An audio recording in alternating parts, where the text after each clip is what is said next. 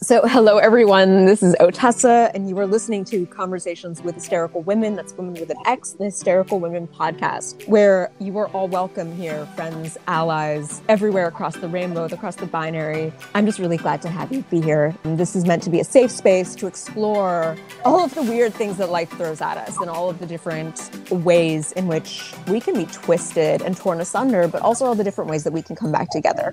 So, thank you for listening, and I'm glad that you're here and going to be cheesy, but comment, like, subscribe. This is Diana Eaton from the DC WebFest and 2020 New Media team. You are tuning into the Conversations with Hysterical Women podcast brought to you by Otessa and 2020 New Media. We're dropping soon to all of your favorite podcast platforms, so make sure you tune in and tell a friend. So, Diana, I am yes. so glad that we're doing this. I am too. I'm excited. Um, this is absolutely amazing, and yes. I always love talking to you. And now we're actually doing an interview. Yes. So, so can you? I'm going to be really dorky, sure. and I'm going to ask, can you introduce yourself and okay. tell us a little bit about all of the things you do? A lot of things. So, tell us about some of the all of the things that you do. Sure. Well, like you, it's always hard to find that pitch about what I do, but uh, that's what I'm saying. Give it. Give me. Give me. I want all of it. so, um, right now I'm currently completing my thesis mm-hmm. for my MFA at American University. And um, I have wrapped production, so I'll be going into editing pretty so soon. So you wrapped over the weekend? Yes. Congratulations yeah, again. Yeah. Double so congratulations. That's exciting. I'm looking forward to finishing mm-hmm. that out. Um, in addition to that, and working with DC WebFest, which is a lot of fun, and all the Yay. projects with 2020, I'm also a freelance photographer. Mm-hmm. I am also a poet. I'm also a photographer and I'm also a musician, or I'll say a, a rising musician. I'm not going to act like I'm like, you know, my skills aren't. They're they're evolving. I've always had the ability to mm-hmm. play by ear, so I'm really. That's impressive. Yeah, it, since I was a kid, but I just never took it serious. So now mm-hmm. I'm just taking it more serious and studying theory. And um, I practice. I try to make beats at least a few times out of a month just to practice applying theory. And I love making music, so that's what that's what I yeah. do. And actually, um, can you tell us about the competition at Songbyrd? Yes. Where your work was featured. So at Songbyrd, it was actually last May or mm-hmm. June, something like that. I was on Instagram and I came across this beat making showcase that was going to take place at Songbyrd. So I was like, I have to go. So I went and I played my actually, it was my first legit beat. Mm-hmm. I mean, I have several beats on GarageBand the ones from the earlier days are garbage, but like that's like my first legit beat that actually yeah. sounded decent. Yeah. So I went and um, played it, showcased it, and got a lot of great feedback. I met um, producers. Some graduated from AU, so that mm-hmm. was always nice um, to connect with and meet people. But that was a really good experience, and yeah. it was uh, really rewarding. So you had some really interesting talking points mm-hmm. that you had mentioned when we were briefly talking about this interview. Mm-hmm. And so I wanted to see if you if you wanted to kind of like lead the charge on that because your talking points were really interesting. It would be a pleasure to be in conversation about them. Sure. Let's see. I think I well, there's two I mentioned. I mentioned the issue with um, overextending grace, while also trying to find that balance between extending grace but not extending so much where you're in a toxic situation. And then um, another topic I had in mind was how many people have been burned and scarred by religion. Mm-hmm. So I think those two kind of go hand in hand because you need to be able to extend grace and you also need to know how to treat people and love people and understand yeah. that everybody is different. So yeah, I think that um that's a good place to start. So the first one can we start with the first one? Please, yes, absolutely. Because I think that people talk a lot about work life balance or boundaries. A lot of these things have to do with balance, right? Yes.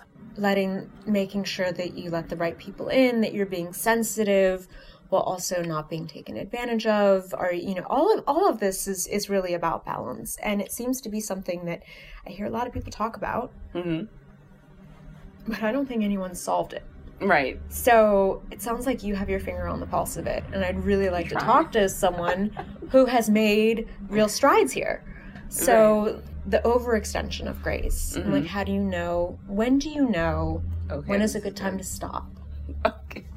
Well, it's funny because for me, I've always been on the polar opposite when I, I've gotten a lot better as I've gotten older because I've gotten wiser and I've learned from experiences. But um, when I was younger, I, I was always, I just, I didn't really have much grace when it came to, I just didn't have much grace. I didn't, you know, you crossed me one time and that was it. You're cut, you're gone. Yeah. You know, but when you do that, I can't imagine. I know. I, I've changed so much. I've changed a lot over the years. I think I came to a um, a changing point when I realized that a lot of I had a lot of good people in my life I pushed away. Mhm. And and the thing is, nobody is perfect. People are gonna mess up in some way, shape, or form. They're gonna fail you because just because we're all human. I fail. Yeah. I mess up all the time, faithfully. But when you don't know how to extend grace and you just cut people off because of the first offense, eventually you look around and you don't really have anybody Yeah. and that I think for me that was a point where I realized, okay, I need to learn how to how to extend grace because you can't. I'm I'm human just like everybody else. I'm no above anyone. So mm-hmm. The same way I need grace, I need to extend grace, and also that helps me in my relationships and helps me understand people. So um, I think that was an awakening Yeah. moment for me. Now, in the process of learning to extend grace, something that I constantly struggle with, which is why this, thank you for talking about this with me. But um, something I really struggle with is you don't want to be a bully, right? hmm But sometimes, and let's say if when you were younger, maybe you were bullied, Mhm. or maybe you were in not the best environment, right? hmm And so let's say that you tell yourself, okay, I don't I don't want to be a bully. I don't want to be a product of my environment. This is me personally speaking. Um, I can't speak to other people. So I don't want to be a product of my environment. I really don't want to be a bully. Let me recognize the fa- the fact that there are some I'm going to call them monstrous tendencies and like the babadook, you know, can't can't necessarily kill them, but you need to make sure that you manage them. hmm And then you think that you're done. Or at least I did. Foolishly. Foolishly. Thought I was done. And then I was like, oh no, I'm, I'm only halfway done. Because now, okay, you've ensured that you have better anger management, that you're, you know, that you're not going to be monstrous. You're not going to be a bully. But you still have boundary issues. And then you might find that you yourself were liable to be bullied. And then you thought you did the work. Then you're like, oh, crud. Now I need to work on my boundaries on the other end and make sure that, so constantly being conscious of not overstepping someone else's. And we all mess up. Like, this is, there are going to be times when you are going to mess up and then just, you know, apologize, do the best you can. But then sometimes, you know, you think, okay, cool, I'm not a bully. But then you're like, wait, I'm still getting bullied. Or, you know, the other way around, if, uh, if you felt that you were holding people to almost too high of a standard hmm and then you wanted to course correct, did you find that afterwards you were in a situation where you were giving them too much grace? Hmm. That is a really good question, and that's something that that um I still struggle with sometimes. Because finding a balance can be really hard, and I think there have been there has been moments where I've extended too much grace, and I've allowed people to get away with far more than what they should have. Yeah. So it's just finding that balance is it, it is really hard. And for example, you know, growing up, not just growing up, but just in general, just as a Christian, being taught that, and the Bible says that you know the second most important commandment is to love your neighbor, Mm-hmm. and we can go on and on about that because it's true. And people go on, you know, Jesus suffered and he asked for God to forgive the people crucifying him. That is so true.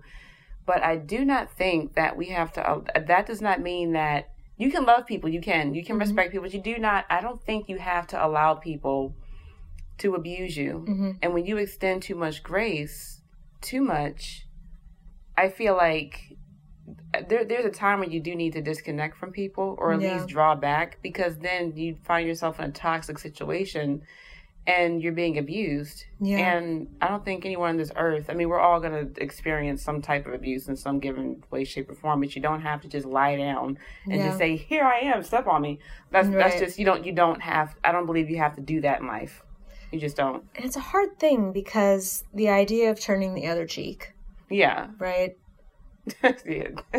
is is a beautiful one. it, the idea is beautiful. Yeah. Yes, but in practice, sometimes if you do it, say, and not that I, I- forgive me, I'm not trying to like fight scripture, Oh no. but I feel like there are fine. some times when maybe you need instead of to keep turning the other cheek, maybe you need to take a step back so you're not in hitting range. Yeah, exactly. And that just makes me think of so many um, women, and not- just women, but men, people in general, who are in abusive relationships, Mm-hmm. like physically, even verbally abusive, but physically re- abusive. You don't have to no, just stick your cheek out here, honey. Just you know, slap me again. You Yeah. don't have to do that. Yeah. You know, common sense says get out of there. Right. You know, to spare yourself. Like you can, you know, it, it's okay.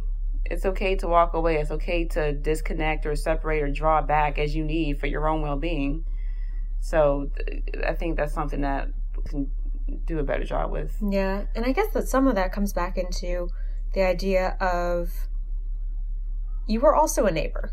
hmm exactly. So you can turn the other cheek for yourself. hmm If Exactly. the other party won't do it yeah, for you, you can do it for yourself you can. Yeah. as an act of self preservation. yeah.